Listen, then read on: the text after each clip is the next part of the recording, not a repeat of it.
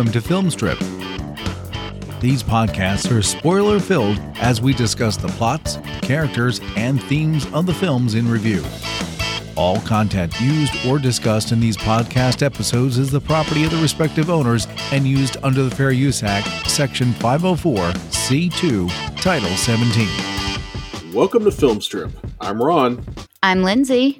I'm Jake. and this is a review of In Bruges, starring Colin Farrell, Brendan Gleeson, Ralph Fiennes, Clements Posey, or Clemence Posey, Jordan Prentice, and Thekla Reuten.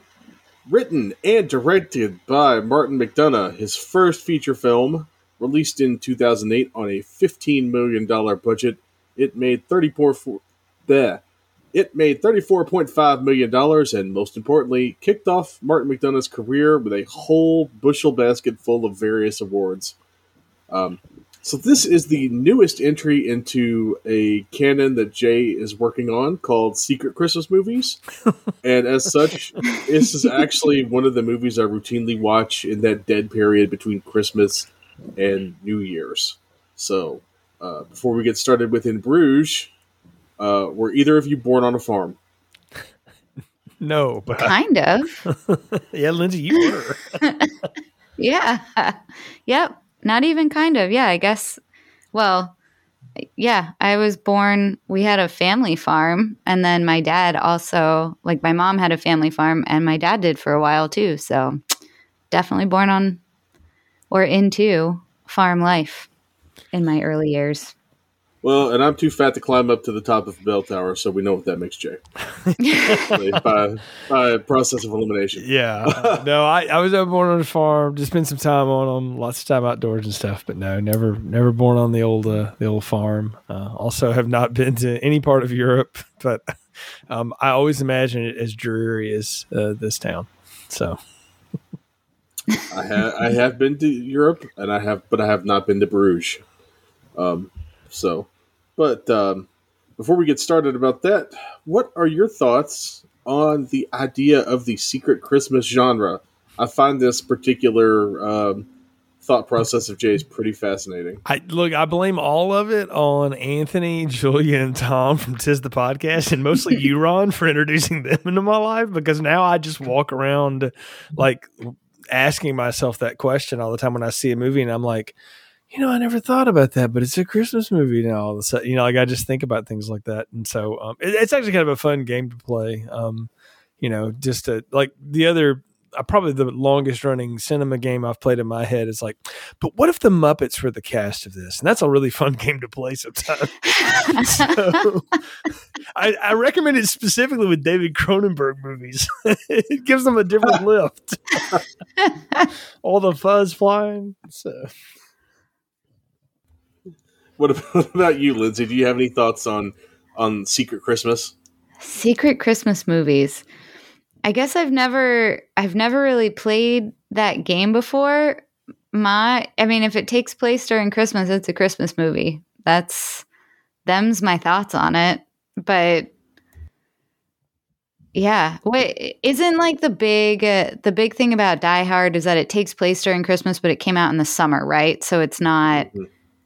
That's that's where the argument stems from or something. But no, it's Christmas time in the movie. It's Christmas movie. Yeah, we're uh, tonight is Teach the Controversy night on Film Strip, and where the controversy is whether or not Die Hard's a Christmas movie. Um, that literally is a, it's a controversy. that's literally a debate that will not die in the Christmas podcast community, and I have seen many, many knockdown dragouts over is X a Christmas movie, is why a Christmas movie, et cetera, et cetera. So um, weird contentions. Yeah. No, that's, I mean, for me, it's pretty, I think, cut and dry for the most part. I haven't seen it, unless it's like one Christmas scene in the entire movie. Like if it takes place over the course of a number of years and there's like one Christmas scene in it.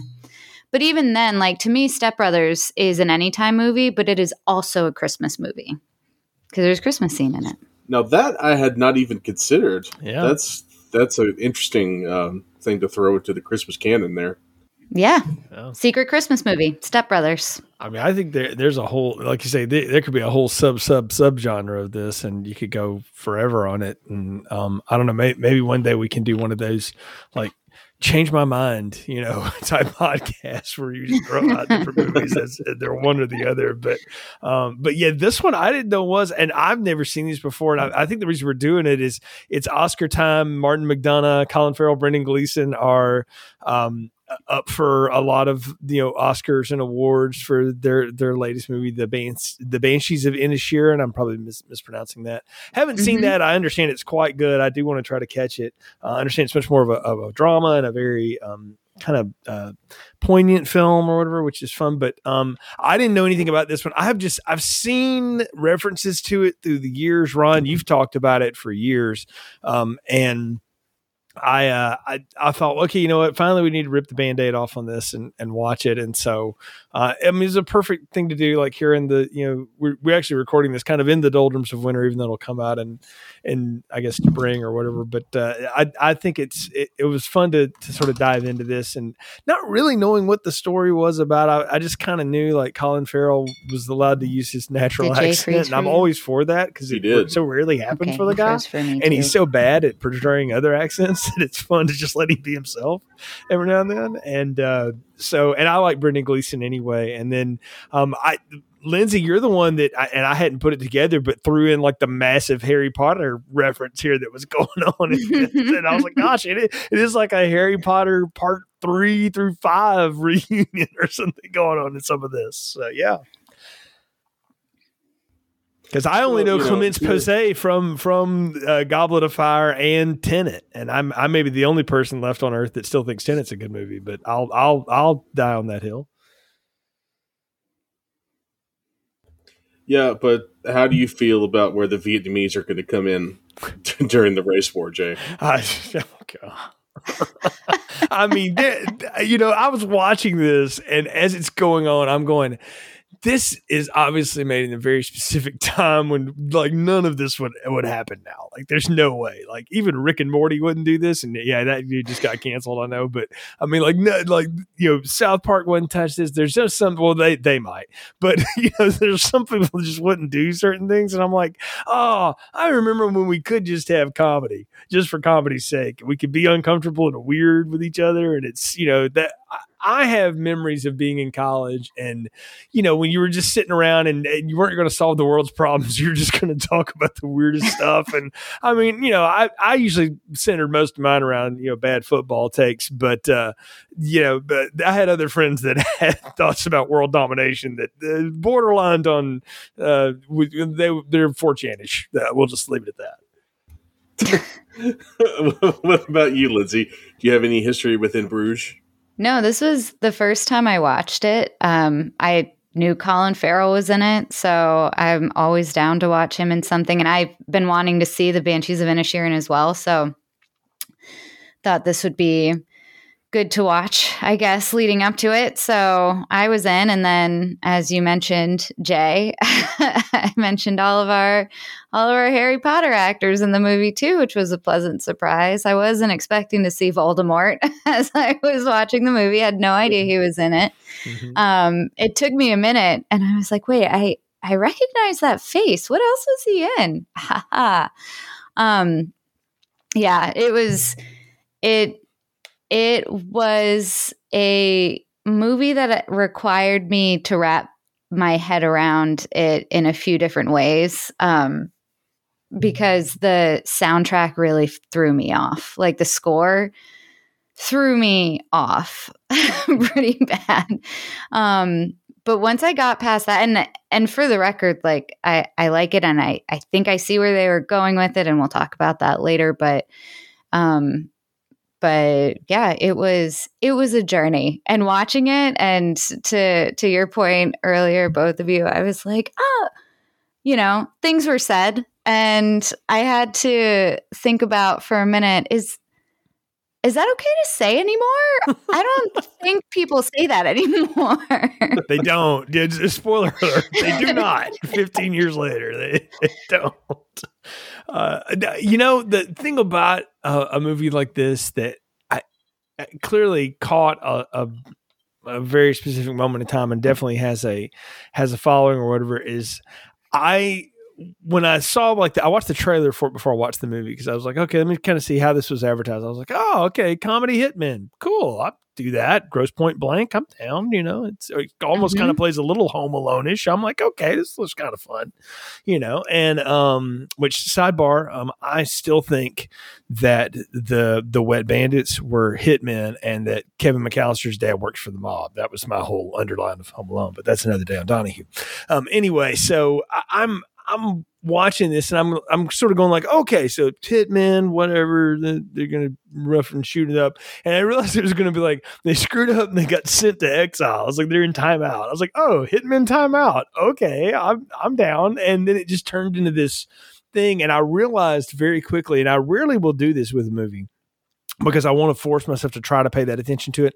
But I couldn't understand half a fucking word anybody was saying, so I had to turn the subtitles on. I was like, subtitles on? Yeah, I was like, look, I'll only do that for the foreign films because they deserve it. I'm like, no, I speak English. I should. I mean, you speak English. Like I, I should know this, even though it's not my tongue necessarily. And I was like, no, I'm gonna have to have the subtitles because every other word, like mumbling out of Brendan Gleeson's mouth, was just lost. And and Colin Farrell just, you know, is sort of naturally side slurred all of his language anyway. So I had to. Because he's drunk all the time. Well, yeah, and he probably. I mean, yeah. 2008. It's probably like we're probably in that that era, and so uh, we got some. Yeah, yeah, and so I was like, okay, I'm gonna have to have him on. But that was actually kind of fun because after a while, I I didn't pay as much attention to him. But normally, I don't I don't go for those again on, on a an English track film. I'm I'm gonna make myself work for it. But this one I was like, no, I can't I can't get through it. I won't know half of what happens. And I'm not really sure I needed all the dialogue when it was said and done, but uh, here we are.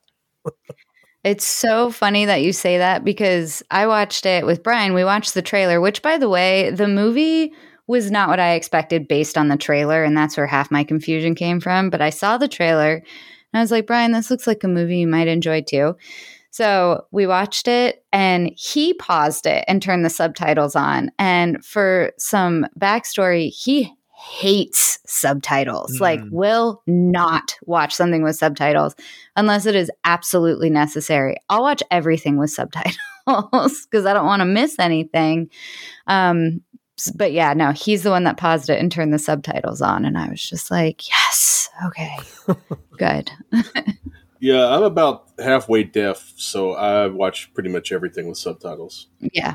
Uh, except for comedy, I try to, to I just turn the volume up really high on comedy because I don't want any punchlines spoiled for. Um, oh, that's a good point. I yeah. ahead, but I have seen this movie so often that I, I know what punchlines are coming, and that is one of the reasons why Jay gave me the arduous task of doing the plot summary we're in Bruges. It's also your idea. So, so when you when you pick the movie, you draw the plot summary straw. That's you're you're punishing me for my own good idea. And, and I, I, mean, it is the film strip way. I mean. You're also just so good at writing plot summaries. I, also, yes. I mean, like you're you're you are the king of plot summaries. You're the head writer of Film Strip Inc. So,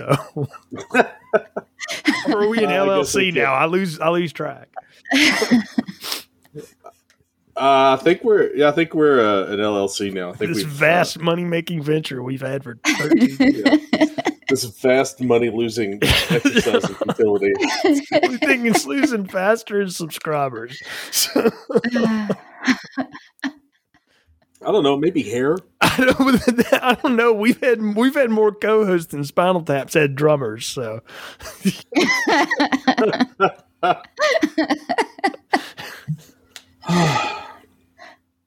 but we digress. Yes. I'm leaving all that in. I don't care. the plot summary for In Bruges. After a hit gone bad, beginning hitman Ray and his mentor Ken are sent to hide out by their employer Harry in the beautiful medieval city of Bruges. It's in Belgium. Belgium is in Europe. Uh, Europe is a continent on planet Earth. Um, as it turns out, while trying to shoot a priest, Ray accidentally hits a child in addition to said priest. Uh, accidentally killing kids is not a great way to begin any career, let alone a career as a hitman. Now, the two assassins could not have a different take on the city of Bruges. Ken loves it. He wants to do boat tours and go look at artworks and see all the ancient buildings. But Ray, who's from Dublin and who was not born on a farm, and he's definitely not the R word, is not so impressed. In fact, he's bored, painfully so. He wanders around town, stumbling across a film shoot involving a dwarf actor, which makes him freak out and laugh like a child. and in the process, he sneaks onto the set and meets Chloe, a local drug dealer slash production assistant. Now, I'm no Liam O'Donnell, so I assume most production assistants work also as drug dealers on the side during film shoots. Um, the two go on a nice date to a restaurant where Ray runs afoul of a Canadian couple because he assumes they're American, and as such, punches the husband. Chloe and Ray go back to her apartment and start to make out, but then her ex boyfriend Eirik bursts in and threatens Ray with a gun. Not a great idea to threaten a hitman. Ray disarms Eirik almost immediately and then shoots him in the face with a blank, blinding him. Chloe admits she robs tourists from time to time with Eirik, but Ray isn't a, isn't one of her marks. Still, with her ex boyfriend clutching his bloody eye, she has to take him to the hospital, where presumably his health care will be free because it's civilized Europe and not America. Ray, his luck turning around, finds Chloe's stash of drugs and goes off to party with Ken and Jimmy, the dwarf actor from the movie shoot. The dwarf actor who's also racist because he immediately tells Ken and Ray all about the forthcoming race war between blacks and whites and on which side every minority is going to pick. Yep. In the aftermath, Harry calls Ken and lets him know that Ray has to die because shooting a child, even accidentally, is unforgivable. Ken gets a gun from one of Harry's contacts, Yuri, and tracks Ray to a park, preparing to kill him. As it turns out, Ray already has a gun and is about to kill himself. But rather than let the problem solve itself, Ken stops him.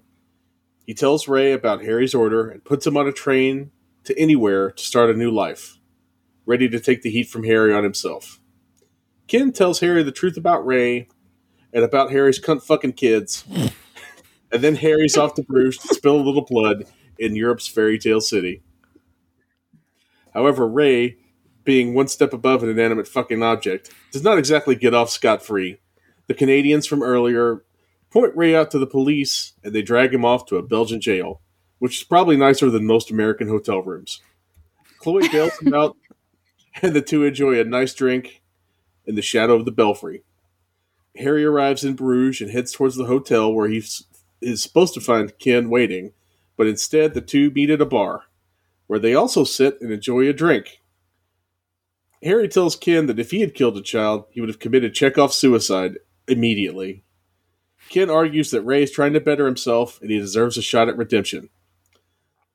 Not wanting to have a shootout in a very touristy area, the two men climb the bell tower, where Harry pulls a gun on Ken and Ken tells him to do what you have to do. Harry, understandably, is confused by this, so instead of killing Ken in cold blood, he just kind of shoots him in the leg as punishment. Eirik sees Ray at the square with Chloe, then rushes off to narc on him to Harry. Ken moves to stop Harry, the two scuffle, and then Harry shoots Ken in the neck. Ken drags himself to the top of the bell tower while Harry runs, takes the stairs down, and Ken takes the express route. He throws himself out the window and plunges to his eventual death in the plaza. He lands in the square with a splat, and Ray rushes over to his side. Ken warns him about Harry's arrival, then dies. Ray rushes back to the hotel to get his gun, with Harry in pursuit. The hotel's owner, Marie, refuses to let the two men have their gun battle, and both men being relatively honorable, they come to an agreement. They're going to head out to the canal and shoot each other there. Ray jumps out the window and lands on a barge, but drops his gun. Harry rushes out and shoots Ray from a distance. Ray struggles off the barge and finds his way to the film set, where he collapses. Harry shows up and shoots Ray a few more times. One of the bullets misses Ray and hits Jimmy, splattering his head all over the pavement. Stunned because Jimmy is dressed as a child, Harry kills himself immediately, fulfilling his promise that if he ever shot a child, he'd off himself like Ray should have. Ray is hauled away from the scene in an ambulance, getting wheeled past Chloe, Marie, and Eirik. As Ray is loaded into the meat wagon, he reflects on the nature of hell, which to Ray is the city of Bruges. Ray declares that he really hopes he doesn't die as credits roll. Yeah, very menace to society, but you know, not nearly as dark, though kind of. um, I, yeah, I just want to ask it now. I'm, uh, both of y'all. Do you think he dies at the end of this? Well, Jay, I think that depends on whether or not we consider this a comedy or a tragedy. If Shakespeare were writing it, that I was thinking about that earlier. Um, because a lot you don't I mean, everybody, you know, knows Shakespeare, but say you're watching it for the very first time, a lot of his plays, you don't know if it's a comedy or a tragedy until the end. If it's a comedy, everyone gets married. If it's a tragedy, everybody dies. I think it's leaning toward tragedy, but maybe he lives and gets married and then and then we've got comedy gold on our hands. But then he struck. Then he's stuck in Bruges forever, and it's a tragedy again. Yeah, yeah. hey, maybe this is. Didn't they? Yeah, yeah. Maybe, maybe he was already dead, oh. and that was his hell. Could be. Or his purgatory. Could be, right? Just living that over. I I did not I mean I knew this movie was gonna be funny because Roddy, you told me it's like it's really funny and I could kind of tell from the the trailer. I was like, oh, this would be funny. I did not expect we were gonna one that we were gonna blow Ciarán Hinds, the priest, away uh, like that. I'm like, well, oh, that was cool. He, Forgive me, Father, I killed somebody. you, you know, whatever. I'm like, oh, okay, well, I, I would have loved to have known, but then again, I'm like, no, I love this about like this style of of movie, and particularly like UK like dark comedies, which I think this is what it's kept cl- uh, classified as. It's stuff like Snatch and Lock, Stock, and Two Smoking Barrels and stuff. You never know the full backstory. You just know, or even something like Layer Cake. You know, if you haven't seen that from Daniel Craig, it's really good. Um, you never know the full backstory. You just get dropped in it, and you just have to deal with the circumstances. And I love the fact that we never know why he's whacking the priest, other than I mean, for other reasons, right? But then he, the boy gets killed, and I was like, it was like a record scratch in my brain. I was like, er? I did not expect us to go there. I was like, wow, we did Alien versus Predator Requiem right out of the gate here, y'all. I did not, I did not see that coming tonight. I mean, we yeah. we Spielberg that damn kid just like in Jaws. I thought I missed something, honestly. Mm-hmm. I was like, did we start the movie in the middle?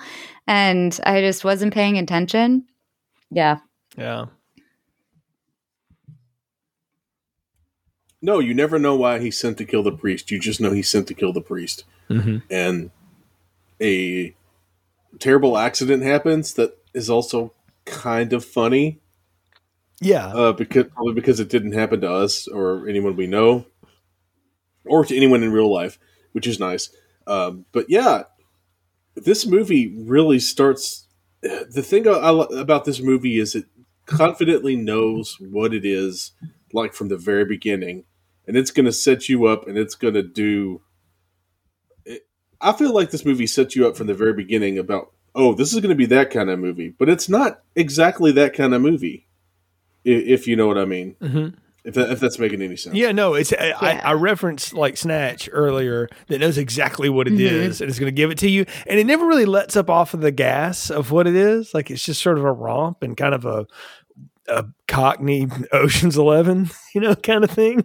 And this movie is not that. It's it. I I do think Martin McDonagh is using comedy, much the way Shakespeare would, like you mentioned, Lindsay, to explore the idea of what is purgatory you know i mean it is a it, that's a very like catholic thing but it's permeated itself into protestantism and, and lots of other religions but particularly christendom. And i i mean i i myself struggle with the idea of like what is that exactly? Like how would that work? What are the rules? And because it's not entirely defined. And i love that he's going to use two hitmen as, and their angry boss and all these just wacky people as a way to explore that idea. And I'll play my hand now, Lindsay. You talked about like maybe he was in purgatory the whole time. I think everybody's dead. I think this whole thing is purgatory. that's that's the joke. And and you and if you think about it and you go through, you're like, here's why all these people dead. This guy knocked off tourists. This guy was a horrible racist. This guy was this. These other people were just, you know, they had their own drama. They're all the hitmen, you know, the the thieving woman, you know, all this stuff. And I'm like, every one of these people is already dead. So it's like Tales from the Hood, spoiler alert, they're dead the whole time. you know? or the entire show of Lost. there you go, right? oh, that's a good take. Yeah, that's a, a, really interesting idea. It does feel very. uh, It. I believe the expression is phantasmagorical. It feels very much like a weird dream, Yeah. And not just the, not just the sequences that are actively trying to look like a weird dream, like uh, the experimental film that Jimmy's shooting. Um, the whole thing Yeah. kind of feels like a real weird like it's not necessarily from Ray's point of view, but I feel like it's from Ray's mindset because he's in this city, he's bored, but he's also wrestling with this heavy guilt that he feels. Right? Well, I think that's that's where I I came to the conclusion. That's how I I trued up the the score of the movie to like how it overlaid the comedy because for me, I mean, I felt like I was listening to a Downton Abbey soundtrack, right? It was mm-hmm. very like creepy but kind of old European sounding and then you have Colin Farrell like whipping out these crazy, hilarious one liners and just being Colin Farrell. And it didn't make sense to me at all. And then later on in the movie, when I found out, oh, he's suicidal, it felt like the goal was the music was mimicking what he felt for real inside, but he was making all of these off color jokes and comments on the outside. So then I had to go back and say, like, all right, he's saying all this stuff, but maybe the music is actually how he f- was feeling in that moment. Yeah, I think you've hit on it is that the the the music is underlying what the actual emotion is, but then it's being covered by all mm-hmm. this, you know, humor. Because that I mean that's what we'll do, right? Like you'll make a joke when you're having a bad day or whatever, you know, everybody, everybody does that. I, I didn't realize either until I did a little digging after this that Martin McDonagh had done a lot of plays and things. Like that was sort of his start and he had done Broadway and West End, all this stuff.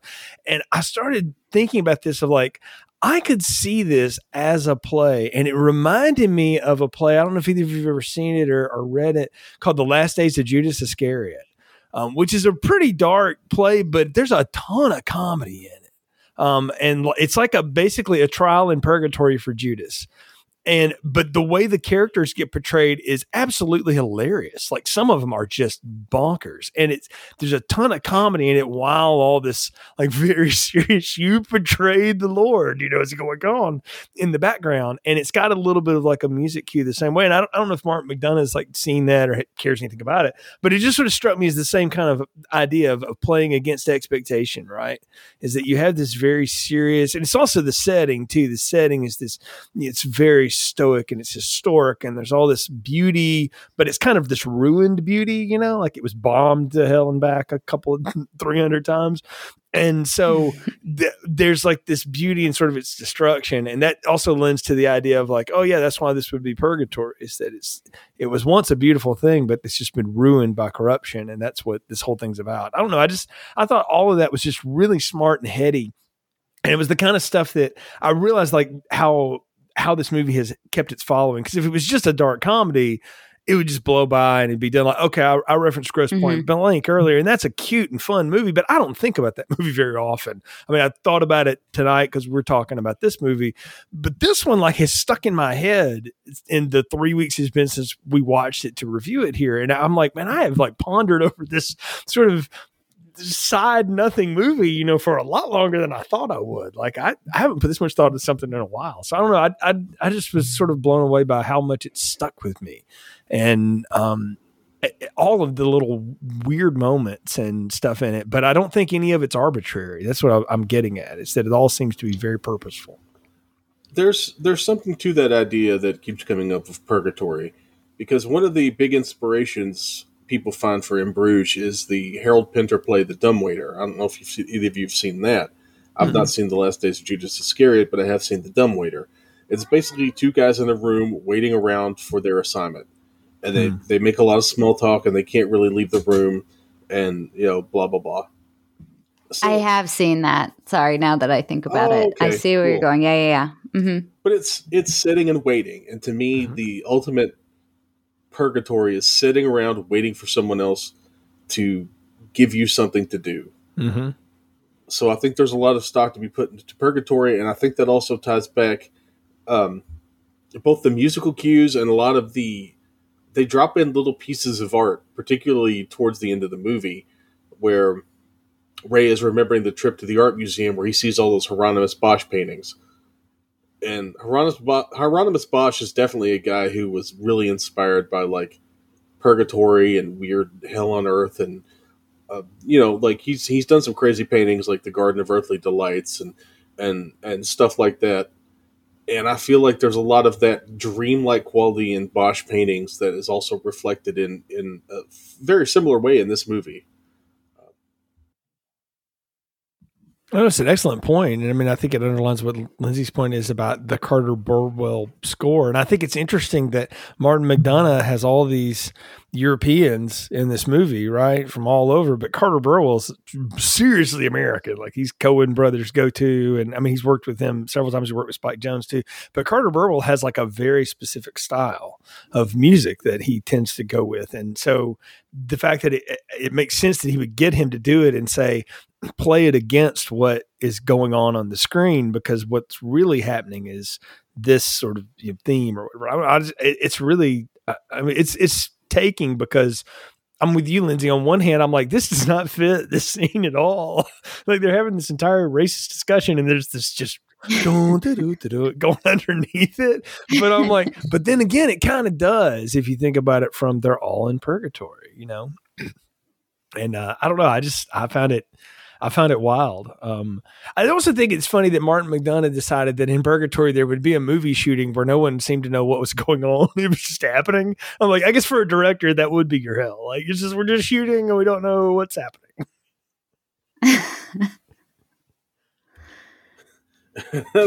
and I also feel like that was in there so uh, Martin McDonagh could make a few joking references to other movies, but uh, Right. Yeah.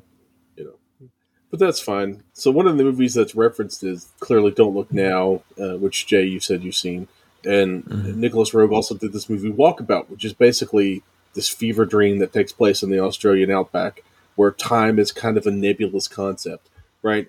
And the whole thing about In Bruges is we have no idea. Have they been there three days? Have they been there six months? We're not really sure. We just know it's winter and gray, and there's not really much difference between one day and the next, especially if you're Ray and you're just being dragged around town by uh, Ken, who is really interested in the beautiful architecture and the history of Bruges, while Ray is much more interested in Bruges as like, you know, find a bar, find a girl, and one of the people he runs into is that uh, is the film shoot, which is, would be interesting for pretty much anyone.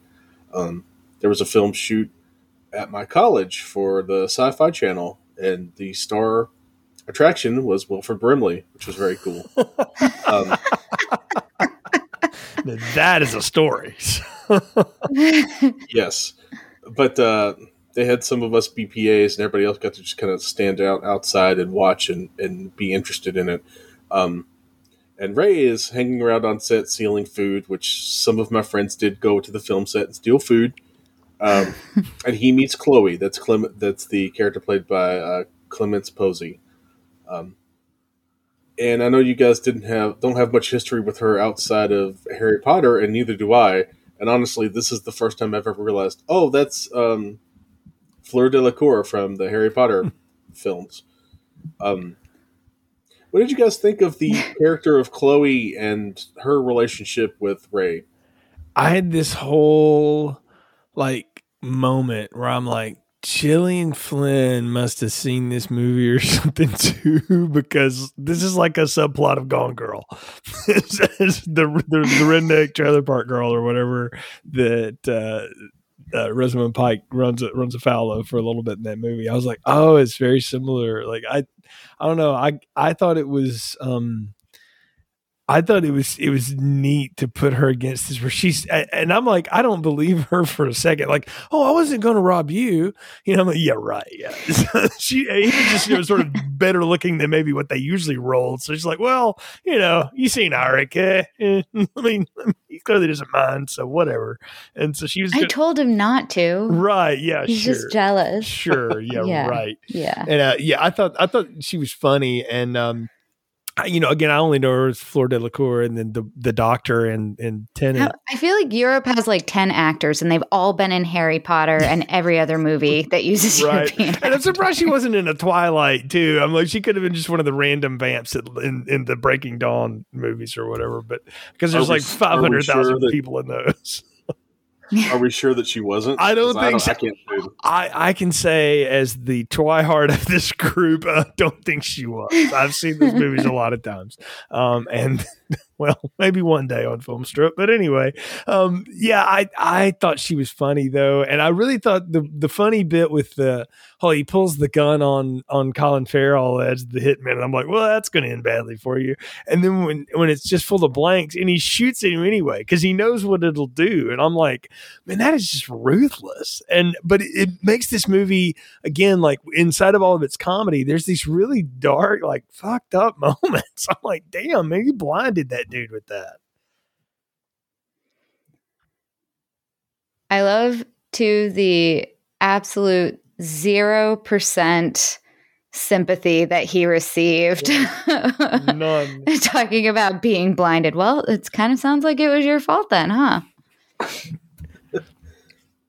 But I mean, That's very the- much a the one- purgatory thing, right? It's like, well, you did it yourself, you know. like- That's a that's on you, buddy. yeah. You should have been better at your job. He he really should have. Or maybe don't Because the- rob people. I don't know. I mean, If you're gonna rob somebody, you have to pick the right mark. They picked the wrong mark. Look, Eli Wallach taught us years ago in The Good, the Bad, and the Ugly if you're going to shoot, shoot, don't talk. So, That's a great pull. That movie, we should do that movie sometime. oh, I'm, I'm all about some, some man with no name Western action, but uh, yeah. But yeah, no, uh, talk about movies that sub- subvert expectations. Clint's got a Western that's a friggin' horror movie that's disguised as a Western called Pale Rider. If either of you haven't seen it, I strong recommend it. So definitely worth checking out. I think I think it lives on Tubi just you know perpetually, but um, as most good things do, by the way. I'm uh, shout out to Tubi um, for, for having everything cool I've watched in the last like six months. But Yeah, Tubi, Tubi rules. If you're one of our our hundred or so listeners and you haven't checked out Tubi, now is the time. 'Cause you're only you're only the only one suffering is you. yeah. Indeed. Much like Eirik here, who will be suffering for eternity with his bloody eye. Um, I mean, it is a really like it's a good like Saw movie bloody. It's eye. gnarly. Yeah, I was like, Yeah. yeah, I didn't expect the. lo- That's one thing we should talk about. The violence in this movie is pretty exotic. Like it's it's very like the foley works good with the guns and Mhm. everything, and I'm like, it's very very like Michael Mann would be proud. Like this is good. Yeah, particularly at the end of the movie. But um, yeah, I, I appreciate the fact that they don't shy away from the fact that guns kill people in this movie, Mm-hmm. and even a blank is dangerous, as you can see from Eirik's eye. Um, yeah. Now, I will say that maybe she wasn't planning on robbing Ray just because it's like, you know, 2008 Colin Farrell. And honestly, if you look at that guy, that's not the that's not a guy I would see as an easy mark. Lindsay's face. The podcast is a visual medium. I realize, but that, was just that, was- that summed it up right there. So, Ron, your your whole point was right there. So just the bat of those eyebrows. I mean, 2008 Colin Farrell was hot. That's that's what my face was saying.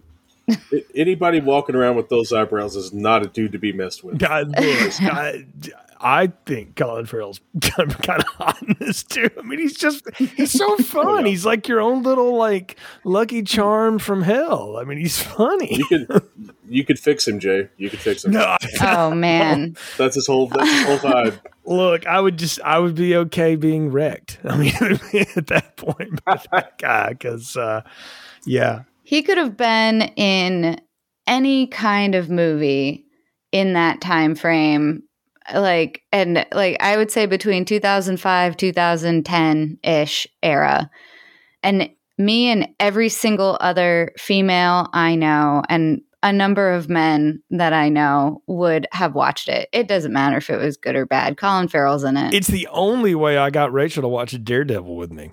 Uh, because he was in it. So, so, well, I mean, you know, it's Ben Affleck dressed like an asshole in that leather suit for two hours. Jennifer Garner screwing around with a nunchucks or something. So, I mean, you know, it's not that great, but he's awesome in it as as uh, bullseye. So and I, like his acting is is good in this movie. Like mm-hmm. it's really good. He's not just you know the drunk Irish guy with his you know thick sexy irish brogue and you know he's not just the funny guy like he's actually got some chops in this movie which was i think one of wasn't i think this was like one of his shining star kind of moments as a as an actor oh, where he, he, could what he could do. Yeah, he won the Golden Globe mm-hmm. for yeah. Him and Brendan Gleeson were both nominated, and yeah. I feel like you can't sleep on the the Brendan Gleeson performance either because Mm-mm. that's a big part, especially of the latter half of the movie. Um, it's it's hard to play yeah. the straight man in the comedy duo. You have to have a very mm-hmm. like I almost think you have to have a superior comic play the straight. Like if you go back and watch the Ghostbusters, the original Ghostbusters movie, and realize that the gen- the most genius thing in that is that Ivan Reitman told Dan Aykroyd to play the straight man. Like that that is so not Dan Aykroyd in any intimation of himself, but that was a genius move because it's not what you expect. And Brendan Gleeson is not the straight man, but he's so good at it, and that's what makes him. He's got so much heart, and I I just loved him in this. Yeah, same with Blues Brothers. Mm-hmm. He's got right? that kind you need, of well, they're both superior I mean, comics. Yeah, they're, they're both just kind of off the wall. Like, wrong, yeah, I think the, yeah. the, music is the straight man in the Blues Brothers movie, but uh, uh, but uh, but no, I mean I love this too. And I, I, wanted to ask y'all: Have you ever been on vacation with somebody who like you both agreed to go to the same place, but you want to do very different things, and you have to do that you get a day, I get a day thing? Like that's always a lot of fun. So. Yeah, yeah, I like I like the museums and stuff in different places, but I don't know. I think it depends on the place. I've definitely been on a vacation where it's like spring break and I'm ready to go out and party and uh, you know, other friend wants to go to all the museums, which ultimately is what we ended up doing one spring break. So that was super fun. It was really fun. Like, but it's, you know, probably not what I would have chosen for myself. Yeah, my only uh, spring break experience was um, we watched American Pie 2, and they go off on spring break on American Pie 2. So me and my friend Jason were like, you know what? Let's rent a car and go on spring break. So we rented a car and we drove down to Tampa, which is not the best spring break location, I'll say and we knew a guy. Uh, Jason knew a guy who worked at uh, USF in Tampa, so we got to stay in their like dorms. Which staying in a dorm on an empty college campus in spring break is also a bad idea. Yeah. and when we got there, it took all of our money to like drive down, and we didn't really have any money to like party or do anything fun and I don't think I was 21 yet either, so that was also a reason why we couldn't go out and do hardly anything. and also, Tampa is really strict about you can't drink on the beach. Yeah, no matter oh. your age. So well, that's a bummer. Like, yeah, so it was like we, we went, we we hung out on the beach for a little bit. We couldn't really do much of anything, and it was very depressing. I, I think I'm just blessed that my my wife and I are the kind of people that like planning a vacation really consists of where are we going and when, and that's about it. Like we just get there and figure it out. and uh, and I'm definitely more like inclined to do the museum historical thing or whatever. But even I have a limit on that, and like Rachel has almost like no tolerance for that kind of thing. Like she's like, yeah, look pretty, whatever. And then she's off, to, you know, want to go walk and do something else. And so um, it's a lot of fun like that. But I did, I did have a friend once that I went somewhere with who was very much into doing the opposite of what I was going to do. So we just decided we were young, but we were like, we're adults. I'll meet up with you later. And we just went different places and we caught up later and hung out. And it was fine. We both had a good time. Yeah. Um, I just think it's funny that they have to they they have the, this whole back and forth of like you get a day and I get a day, and I, I love how Brendan Gleeson's having to try to play again, play the dad, you know, in this, and um, it took me a little bit to kind of get that like, oh, he's supposed to be mentoring him, and in the back of my head, I'm like, well, isn't he gonna have to pay for this too because his guy screwed up? Like that's how that works. And where I don't know where y'all work, but if one of my people screws up, like I eat that too. Like you know, that's that's how that goes. And I think that's one of the reasons why um, Ken gets given the assignment to kill Ray Mhm. uh, towards the middle of the movie. Uh, but before we do that, everyone gets to do drugs and have a night of debauchery with Jordan Prentice, aka Jimmy, the little person actor from the movie shoot. And man, talk about a dude who just walks into the movie and steals the entire scene from both of those guys. Yeah, I I immediately gravitated toward this guy, and I was like, I've seen this face. I know it's not Peter Dinklage. Who is this guy? And I realized he was in a Bloodhound Gang video, and I was like, Ah, that's where I know you. From. Oh yeah. So, and uh, I was, I mean, I guess you'd have to give somebody like maybe a character like this this horrendous dialogue. is the only way you can get it across in a movie like this. Um, because I mean, this the again, I'm not joking. The diatribes he goes off on are like it's the stuff 4chan is built on. Like it really is. Like it's just the most ridiculous. I'm surprised he didn't talk about Damar Hamlin not really being at the Bills game. Like he pretty much talked about everything else at that point. So I, don't know what else this guy could have done to try to be more offensive. But on one hand, like while yes, it is offensive and it's it's horrible stuff he's saying, you realize it is being played for comedy, and that everybody else in the room are thieves and murderers, and they're like, that's a little too far. and that's what's funny about it. So here's here's a fun fact that because I've got I've got Jordan Prentice's IMDb page up because I'm like he's been in more stuff than the Bloodhound Gang. He was Howard the Duck. No. Yeah, No. he is billed as Howard the Duck. a famous Which- extra large popcorn out of nowhere from me, by the way. But yeah. Go back in the archives. Yeah. You hear, you hear Yeah. Ron and Lindsay go, What? no, I I I I love Howard the Duck. I think I was the one that suggested Howard the Duck Yes, way back you. when. And, and his podcast is a visual medium. Lindsay even dressed the 80s part and teased the hair up. I think I did, yeah. it. But oh man, yeah, oh, no, I did not realize he was Howard the Duck. Well, that, wow. Well, I mean, I'm surprised there's not a Howard the Duck reference in this somewhere. I guess George would have wanted a couple of bucks for it if he got it. But Yeah, I heard you reference my movie Howard the Duck there. I'm going to need a few hundred thousand dollars. yeah, Martin, yeah, yeah, these Star Wars movies ain't cheap to make. So, so I've got my forthcoming Jar Jar Binks Passion Project coming out. oh, you know, like that, if you think of this Passion of the Bank. if you think of this this dwarf character Jimmy as Jar Jar Binks, he is the Jar Jar of In Bruges. That's no, really- he's way more likable than that. well, no, that's fair. I guess he's not really I when you get right down to it. I think Eirik is the Jar Jar of In Bruges because nothing ever goes right for him, and yet he makes it to the end of the movie somehow. He's the C-3PO then. So, 'cause he's always getting an eye popped did- out, you know.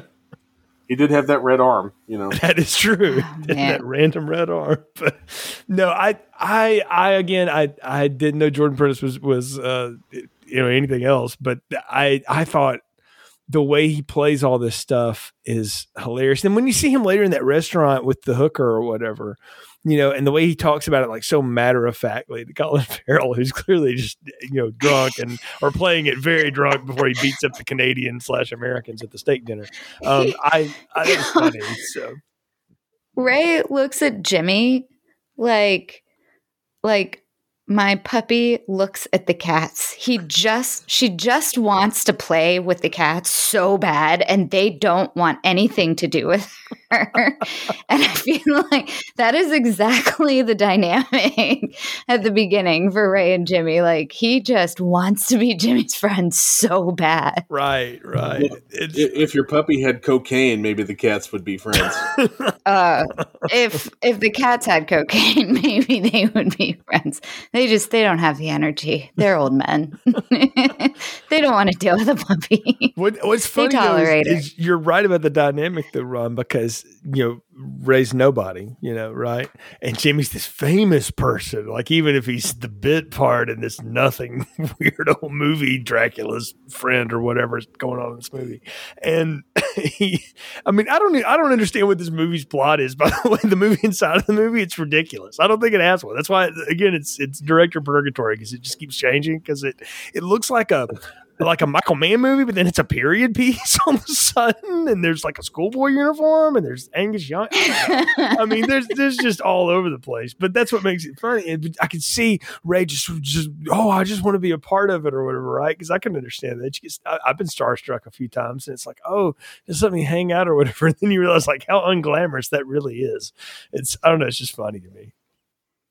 And I think you have something, uh, Jay, when you made the point that to be the straight man could be harder than to be the comedian, because when uh, when Ken does that line of cocaine and his eyes pop out like that, that is some of the funniest facial expressions in any movie. That's like Marx Brothers level gurning towards the camera. It's beautiful. Yes, I thought Marx Brothers, and I thought about that scene in um, Total Recall where Arnold's face bucks out. So it was Paul Verhoeven meets the Marx Brothers. And it's a brief like foray into Looney Tunes ter- territory Mm-hmm. because it's that level of like physical comedy, but he's also like so wired up. Oh, it's like those times when Bugs Bunny like mainlines coffee and just wigs out. You're right. I hadn't thought about that, man. That's awesome. That's that's a, Mainline's coffee. yeah. And it's kind of like the last like that's kind of the moment that the movie starts to make its shift into what it's going to end up being. Mhm. Because right after this is when Ken finally gets that phone call he's been waiting for from Harry. And Harry says, Look, Ray screwed up. There's a lot of heat on us. Ray shot a priest and a child, so now he's got to die. So go to Yuri and get a gun. Yeah. And uh, how do you feel about that uh, that shift in tone? That's pretty abrupt. I mean, it's it's the if we're going to follow the Shakespeare thing that, that Lindsay said out earlier, it's the big like changing moment right before the act change. You know, it's like, oh, oh, this is this is getting serious now. Like it, I don't know. It's it's uh, it's all fun and games till you know literally somebody loses an eye, and then all of a sudden it just gets really dark. And and what's needed, I think, the way Brendan Gleeson plays it too, because you can tell he's really conflicted. Like he gets it on one hand, but in the other hand, he's like, "Oh, this sucks. I want to do this." And he does a really great job, I think, of selling that Mm-hmm. ambiguity. hmm And I also really like that when he gets the gun and he's psyching himself up for the job, and he gets there and he sees Ray's got the pistol to his head, and he steps in and he stops him. And I feel like that kind of ties back into your purgatory discussion from earlier because, you know, what's one of the the mortal sins is suicide, right? Suicide. Mm-hmm. it's okay it's it's better to shoot someone than to shoot yourself because at least one of those is forgivable and mm-hmm. suicide at least on, based on my loose understanding of catholicism is one of the big no-nos Yeah, Right. I think you're right. I hadn't thought about that when it happened in the movie. I was just like, why? Why why did you stop him? You just complicated everything. And I mean, I get that that, you know, that we don't want the movie to end right here and that's why ultimately, you know, he had to be stopped Mhm. or we have no ending to the movie or no like the movie ends at what like an hour. But um But that's a good point. I hadn't really thought about that. It's a complication I saw play out in a 1995 Sylvester Stallone movie called Assassins. I don't know if y'all ever seen that Richard Donner joint with uh, Julianne Moore and Antonio Banderas classing that piece of trash up, but um, along with Donner. But in the opening of that, this isn't giving away anything really about it because we may do that one one day. But in the opening of it, Stallone's supposed to whack this guy. It's actually the Hook Man from uh, I Know What You Did Last Summer, and he can't do it because the guy's begging for his life. So he like you know drops the clip out of his guns and there's one bullet in the chamber. He lets the guy shoot himself, and like the guy who's paying him is like, "That wasn't how that was supposed to go down." He's like giving him this whole thing, and so that flashed in my head because I've seen that stupid movie so many times when I saw this, and I'm like. I think Brendan Gleeson stopped him for two reasons. Is one is no, I don't want you to do that because I don't know that I'm even going to do it. But two, I think he knows like if I let you do that, then I'm even in deeper water with Harry because then it's now I haven't done what I've been told to do. Like I've got to have time to figure this out. And I thought, oh no, I thought that was kind of neat because he played really. You watch Brendan Gleeson wrestle with it. He plays it both ways in his face, just in those like three seconds. It's like, oh, this will solve things. Wait a minute, no, it'll make it worse. and I feel like it also kind of ties back to the story that that Ken tells about his wife, uh, his wife, his dead wife Mm-hmm. uh, earlier. His big love, uh, who um, is dead, and so he looks at Ray. He sees a young guy who's got everything to live for, and he sees himself. He's older. Uh, Mhm. he doesn't have any family or any any real close friends. So, what does he have? He can take that bullet for somebody who has a chance to do something different and something better with his life. Because we talked about it, right? Ken is supposed to be the mentor to to Ray. Yeah. So Ken is going to push him off of the path that he is currently on because he knows where that path leads, and it leads to you being in a ho- in a uh, hotel room in Bruges with uh, a coked up maniac uh, going stir crazy. Yeah, yeah, waiting for a phone call. You know, like that you're just sort of sitting there Mhm. biding your time. And I don't know, I I I love that he's like, I'm gonna give you some money. You gotta lay low several years, you know, it'll be fine. You come back in a few years, go see this, go to that. And I, Ray doesn't know what to do with himself, clearly. Uh, but I, I think that's that's like a real genuine moment from Ken where he's like, I'll figure it out with Harry. And that's when you see it in his face. He's like, I'm going to shoot Harry. I'm going to have to. It's going to, I'm probably going to die doing it, but it's worth it to, you know, I'm too far gone, but maybe I can save this one, you know, kid or whatever. And that leads to one of the movie's like last real comic highlights where harry gets that phone call on christmas and, and ken lets him know exactly what he thinks about him Yes. Yes. Some of Brendan Gleeson's best comedy right there. And Ralph Fiennes And too. We got to give him some credit. Like he plays the heavy a lot of times. He doesn't play the comic heavy, really ever. And he's friggin' hilarious doing that. Like I, I love him in this. He's just, he's just peppered in this movie just enough. how many times at my workplace i've wanted to yell you're an inanimate fucking object at someone right? Oh man, there were some great singers, and now I can't remember any of them. So I'm glad you brought that one back up. I mean, to be fair, I had to read them in subtitles. I didn't catch half of them, but you know. That's fair. oh most of them probably can't be repeated on on a family Yeah. podcast. although we've already earned the explicit I was, was going to say, we're way beyond that, man. Like 30 seconds in, I ruined that for us. This isn't a rated R movie. We go with the rating of the movie. But no, I, I, I love that he sets his, he makes his choice. And I think that's the thing about Ken is that he's kind of wanted to play both ways, you know, and he realizes that he can't anymore. And, and, if let's take it that this is not purgatory, this is him making this choice. Like, no, I'm not gonna, I'm not gonna let you kill this guy because he made a mistake that he shouldn't have been in anyway. You're mad because he killed a priest. Why are we whacking a priest anyway?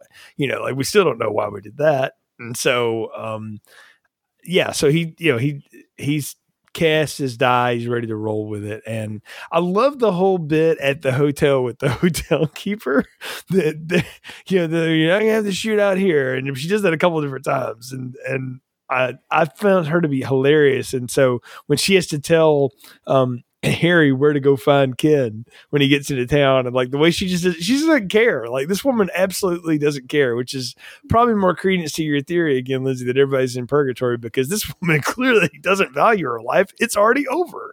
Like, and I felt like so much of this reminded me of the best parts of Beetlejuice when they're in the waiting room for death or whatever. It's just sort of the bureaucracy of the afterlife. I thought this is kind of playing some of the same way. There's been a lot. There's been a lot written about the bureaucracy of the afterlife. Mm-hmm. I've seen a handful. Mm-hmm. So yeah, I don't. Man, that that is funny. The scene where, um, shoot, Ray and the hotel woman in between him and uh Harry, right? Mm-hmm. Yes. Yeah. Um, and they're fighting about how they're going to do it before he runs. Yeah. It's like, okay, you promise though? You promise? It was something like that. He promised him that he wouldn't run away. A, d- a double dog dare you? Uh, it's, it's bring like back to the Christmas motif. it's just a yeah. little, just a little darker with guns. What did y'all think about the way that poor, poor Ken had to had to die though? Like it's pretty brutal. Yeah, it's it's a pretty rough one, I think. Uh, the movie's set up so you feel like, okay, these guys are going to somehow get out of this because they're a little too likable to die. Mm-hmm. Uh, especially Ken once he decides to do the right thing. But no, nobody's getting out of this clean. Yeah. So Ken saved um Ken saved Ray from killing himself and then turned around and killed himself.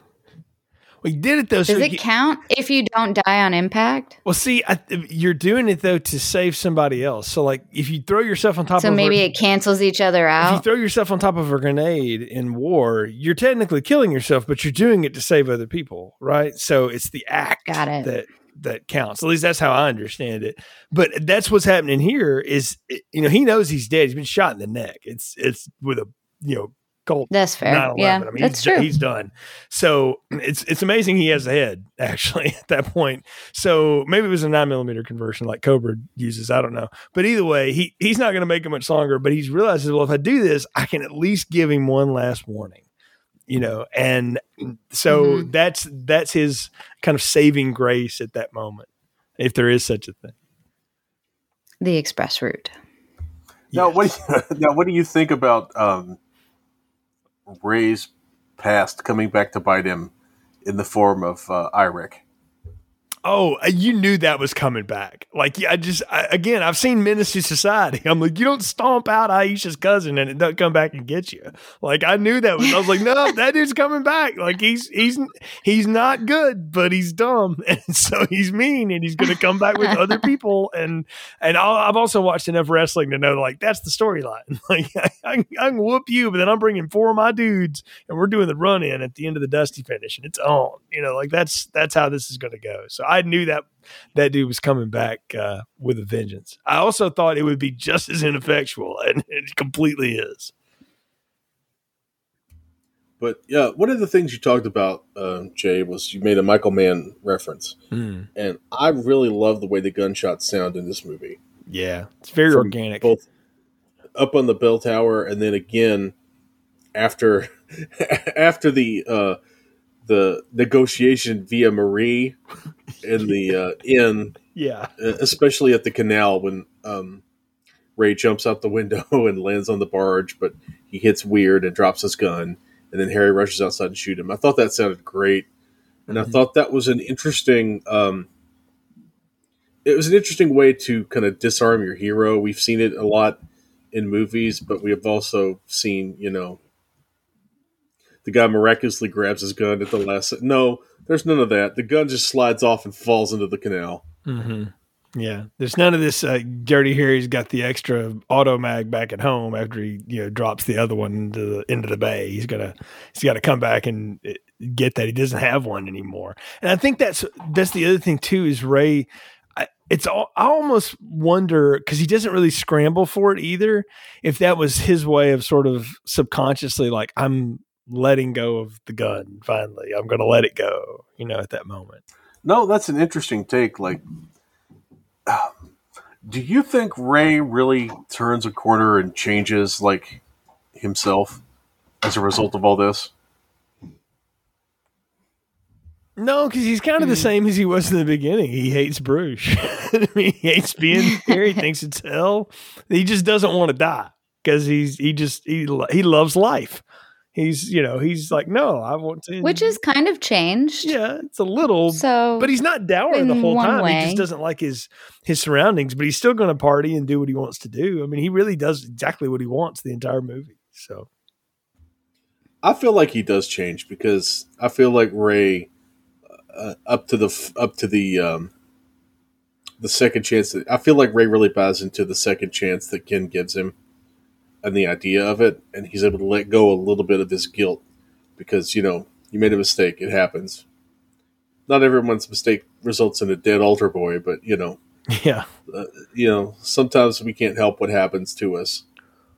How about y'all think of what do you think of, of Ralph Fiennes though? Like he he actually means what he says when he shoots uh, Ray several times, and one of the bullets kills Jimmy, who's dressed up like you know miniature Angus Young. He's like no, and like he he doesn't hesitate. Like he only stops when Ray says don't do it, and he's like nope, gotta have principles, and he just shoots himself. I'm like Yeah. wow, well, I think Ray was trying to tell him that Jimmy wasn't actually a kid, Mhm. right? Yeah, And he was. You know, unfortunately, Harry had already shot him a few too many times to Mm-hmm. mention it. But yeah, man of his word. it's interesting that there's there's a weird code of honor with all these guys. It kind of it keeps coming back. Like like we talked about earlier, like there may be killers and hitmen and they may be snorting drugs with prostitutes, but hanging out with a racist manky dwarf, that's just one step too far. You know? and you know, Harry sure, Harry kills men and has men killed. Harry had a priest murdered. But Harry has his principles when it comes to shooting a child Mhm. and he's Mhm. enforcing that on Ray. And most importantly, he enforces it on himself at the very end of the movie, which I think is an interesting um, sort of take on the idea of honor among thieves. Because you know, Eirik wasn't going to shoot himself for any reason. no, no, not at all. He was just going to keep being a troublemaker. definitely not. You know, But that leads to the scene where the snow is falling. They wheel Ray out of the middle of the street past all of his his friends and acquaintances and the people he's met that aren't dead. And they load him into the ambulance, and that leads us to the big question that we've kind of hit on a little bit, but I want a definitive answer. Does Ray live or does Ray die?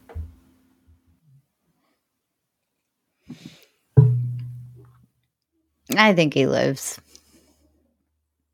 I, I've already told you. I think everybody's dead. This is purgatory. I, mean, I think that's what we're being told, and this is just I think- the, the circle that they're in. You know, Well, in that case, Jay, does Ray go to heaven or does Ray go to hell?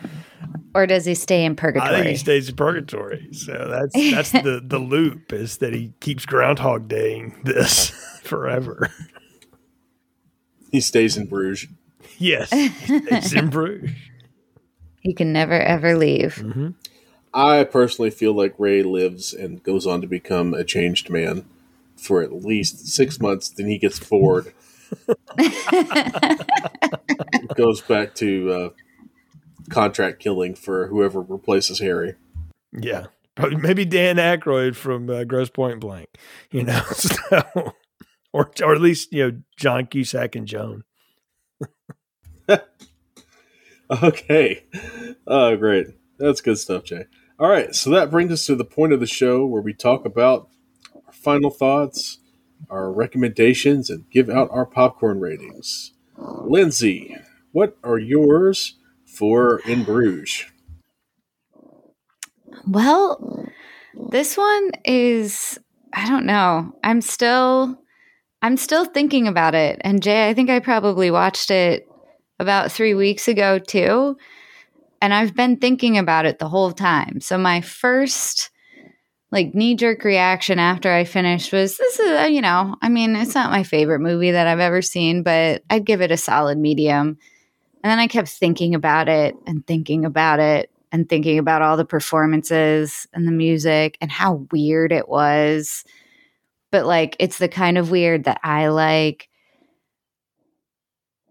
And I think I have to give it a large, but it's an embattled large. I really wanted to give it a medium, but I think that's what I'm going to go with. I'm going to go with a large on this one. I really liked all the acting performances, really. And it was just like, I think, Jay, you hit it right on the head where you said this is a movie that knows exactly what it is. And the second part of that thought for me is it knows exactly what it is and it doesn't really care if you know exactly what it is. so yeah. I can dig it. I can dig that kind of uh, confidence. So I'm going to go with large. Yeah, if this movie was a band, it would be Radiohead. Um, didn't care if you buy it or listen to it or like it. In fact, whatever. it really doesn't care. It's just going to be what it is.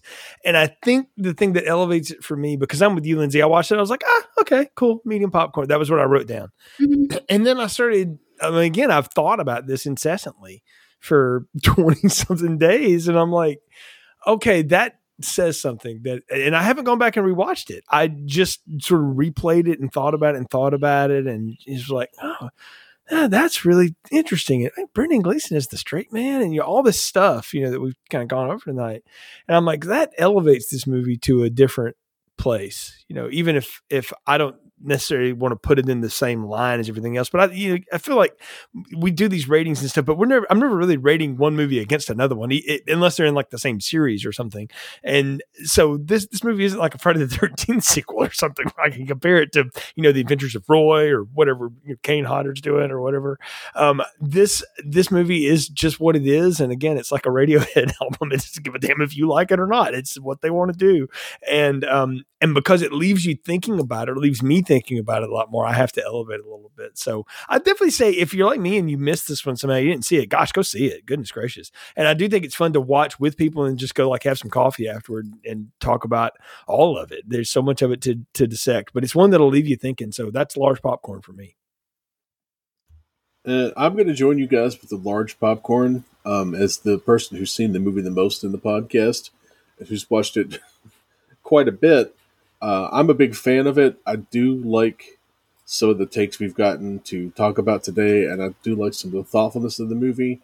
But to me, the thing about the movie that kind of hits home the most is that it captures that kind of weird. It's no longer Christmas or New Year's. It's still cold and dreary and weird. That yeah. strange, timeless doldrum that happens like after Christmas, before New Year's, and then from New Year's until about March. It's just a weird, nebulous, gray, cold, not entirely pleasant time where everything blends into itself and the the world kind of feels like it's at a standstill and it feels like it's kind of dead and gray i guess like it's like the the stone ruins of Bruges in that it's cold and lifeless, but can still contain some element of beauty. Mm-hmm. But it's not a living, vital beauty. It's the it's a sterile sort of beauty as a form, not beauty as a as a function, I guess. Um, but yeah, uh, all that uh, obnoxious artsy bullshit to say. Uh, I will definitely join you guys in the large popcorn club. And if you have not seen this movie, like my two co-hosts, you 100% need to check it out.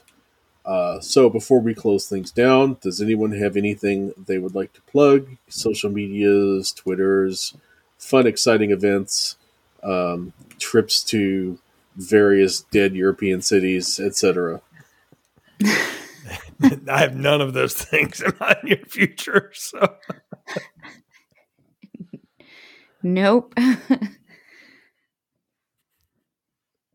Going into Philly soon, so that's that's well, basically I mean, that's its own European set of purgatory right there. So. I know. well, Philadelphia will definitely impress you if you were born on a farm. or have mental deficiencies. Well played. but yes, uh, speaking of social media, you can follow the show on Twitter, Instagram, Mastodon, Hive, any social media outlet at Filmstrip Pod. You can find us at Linktree. Uh, our Linktree is also Filmstrip Pod. You can find us on Facebook. You can find us on all the social media stuff at Filmstrip Pod. Some of it's more active than others. If there is a social media account that I have not created a profile for that you think I should, please let me know. Reach out to the show through one of the ones we actually have, and I can get that taken care of. Um, so, yeah, I have nothing to plug, I have nothing to promote. Just like, rate, and review the show, give it five stars, leave a nice review, and most importantly, tell all your friends to check it out. For Jay and Lindsay, I'm Ron. Thank you for listening to Filmstrip. Thank you for listening to Filmstrip. You can find more episodes on our website, filmstrippodcast.com. The Filmstrip theme music is produced and performed by Frozen Lake 121. All content used or discussed in these podcast episodes is the property of the respective owners and used under the Fair Use Act, Section 504, C2, Title 17.